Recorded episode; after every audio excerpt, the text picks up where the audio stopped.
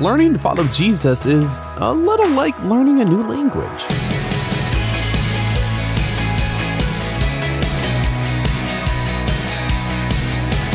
Hey, I'm Dylan, and you're listening to Unlocked, your daily key to unlocking God's Word in your life. Like a lot of people, I studied Spanish for two years in high school.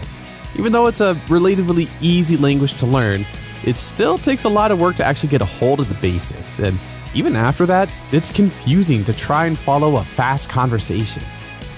Following Jesus can be confusing too, and that's what today's story is about.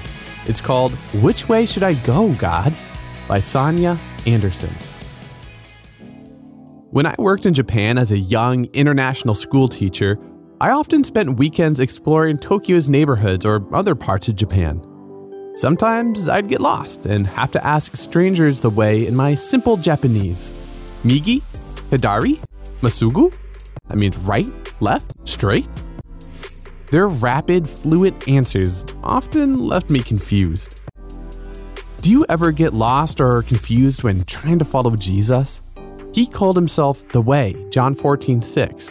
And early Christians were called people who belonged to the Way, Acts 9, 2. Yet, for thousands of years, people have wondered how can I discover God's will for my life? After three years of teaching in Japan, I prayerfully tried to discern if I should move back to the United States. I was feeling confused and unsure, but this verse comforted me.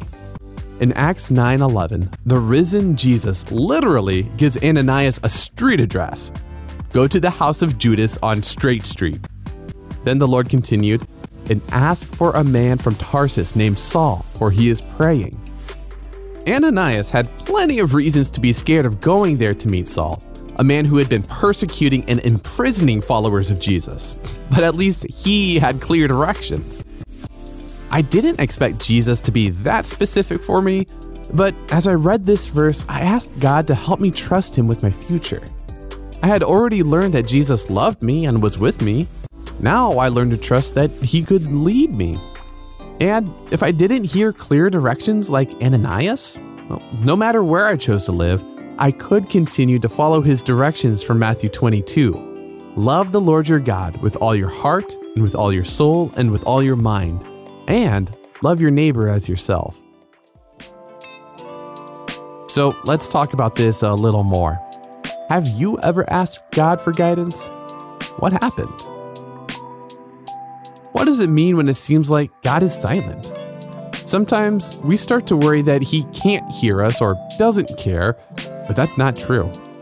God guides us in all sorts of ways, not only through visions and dreams, but also through circumstances and advice from mature Christians. And God's guidance always agrees with His Word, the Bible, glorifies God the Father and God the Son, brings the fruit of the Spirit and hope, and does not come with condemnation or fear. Who are trusted Christian mentors in your life you could talk to about these things? There's actually a lot of scripture that goes along with that last question, and you can find all of it in the Unlocked app.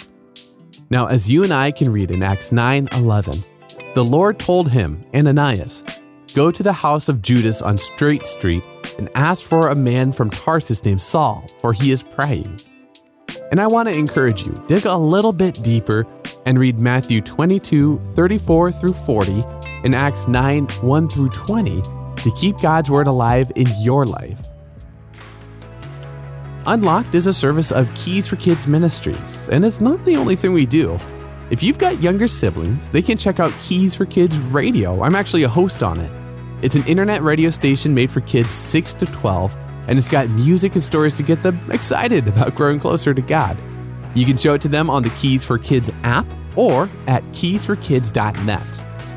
And come back for tomorrow's devotional with Natalie. She's sharing a modern poem based on an ancient song. But until then, I'm Dylan, encouraging you to live life unlocked, opening the door to God in your life.